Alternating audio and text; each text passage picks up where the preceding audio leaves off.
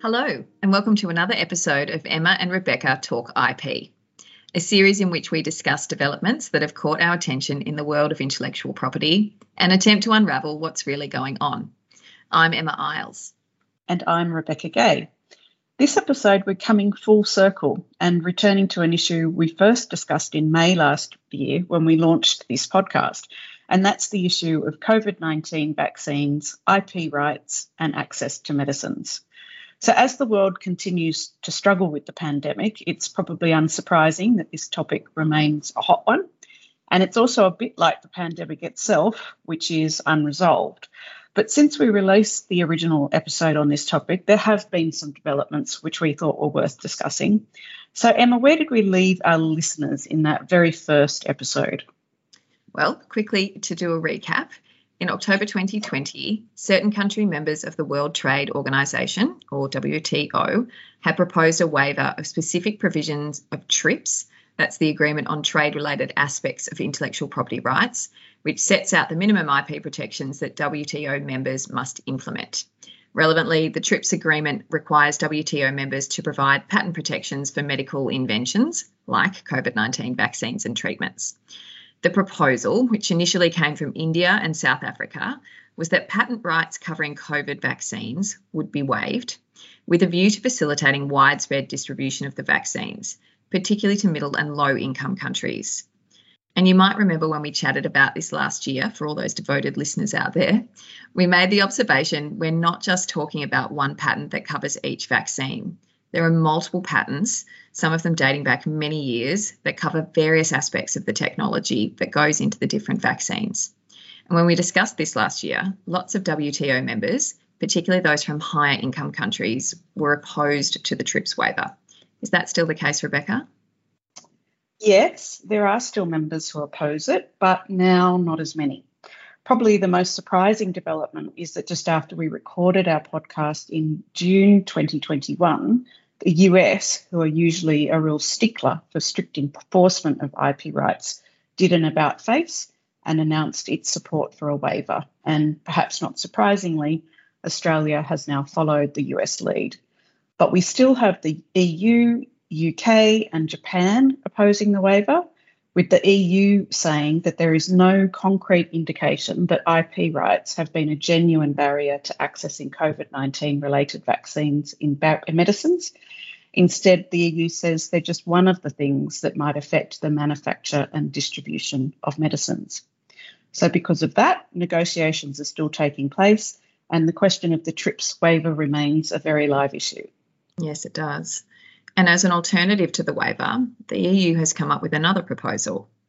Instead of the waiver, the EU has suggested that countries could use compulsory licensing provisions and other flexibilities that are already built into TRIPS. Under TRIPS, member states can provide for a mechanism which allows a government or third party to compulsorily acquire a license to a patented invention if the patent owner has refused to license the invention on reasonable commercial terms and conditions. These licenses are intended to provide a mechanism for facilitating use of a patented invention without needing the authority of the patent owner. However, in reality, taking the benefit of these provisions tends to take time because of the need to first negotiate with the patent owner, and they typically require quite special circumstances.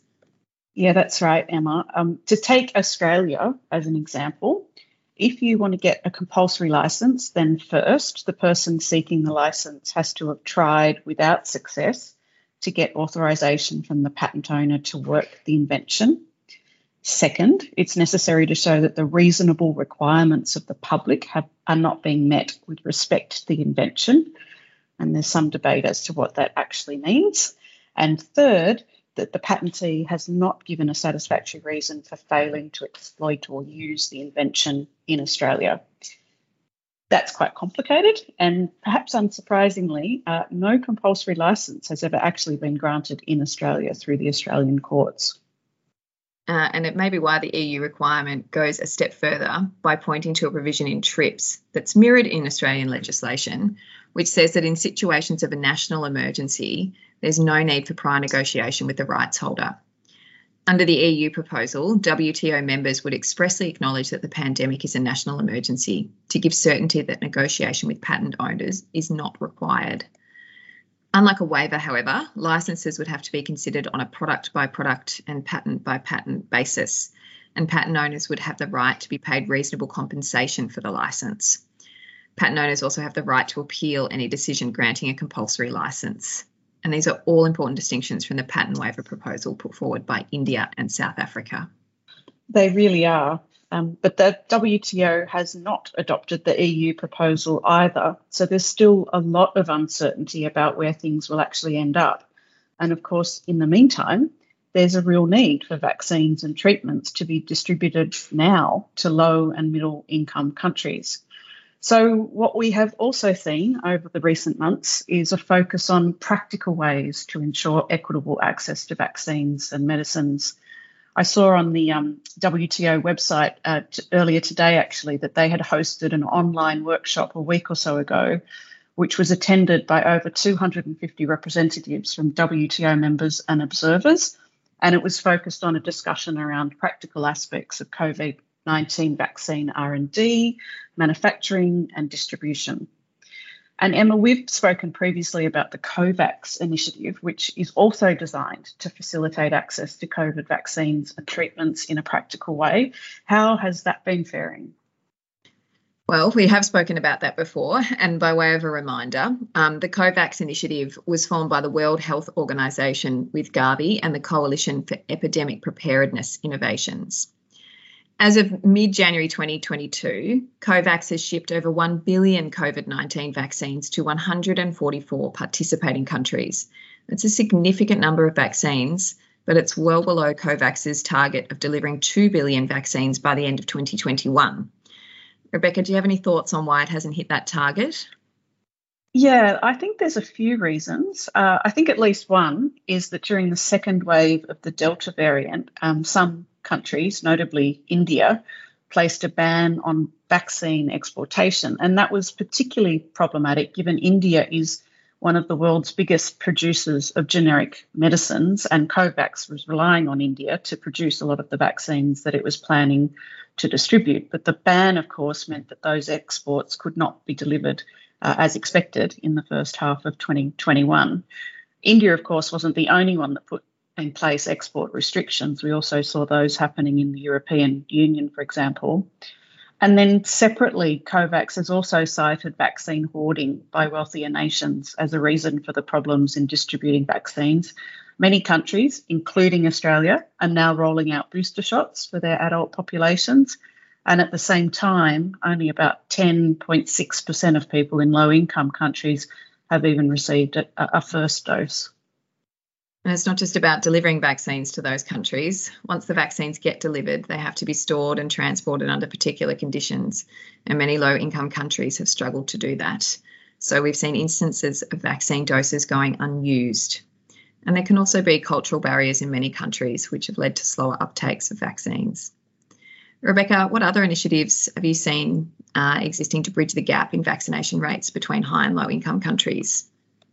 Well, another one uh, is the COVID 19 Technology Access Pool, or CTAP, which was launched um, by the World Health Organization in May 2020.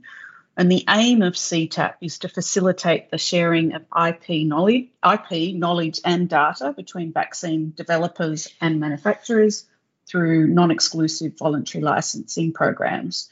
Uh, that platform operates through a, a number of implementing partners, which includes the Medicines Patent Pool, the Open COVID Pledge, and the Tech Access Partnership, who work with pharmaceutical companies uh, to help them share their IP knowledge and data through those voluntary licensing arrangements to other manufacturers.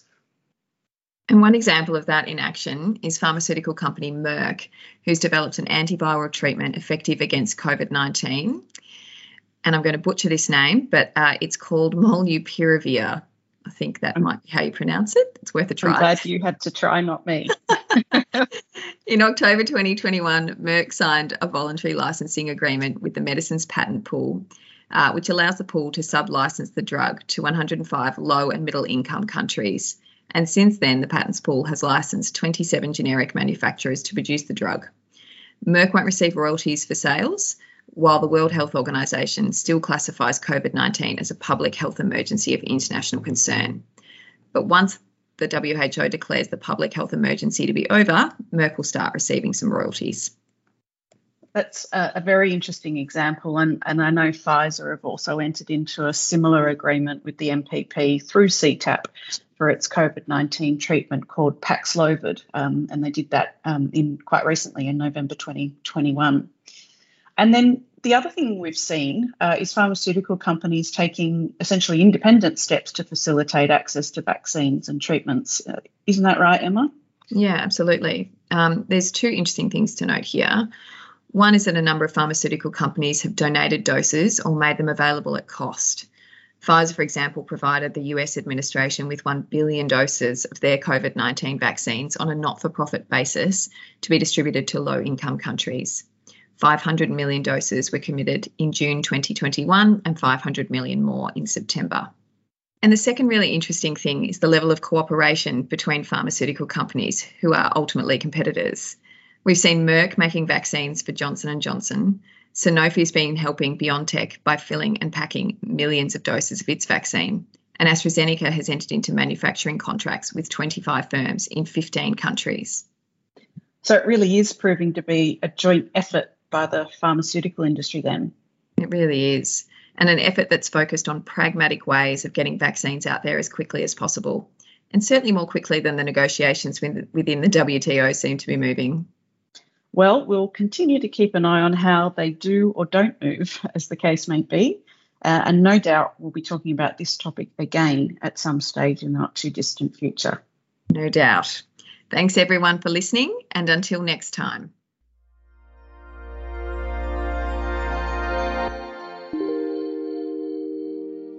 You have been listening to a podcast brought to you by Herbert Smith Freehills.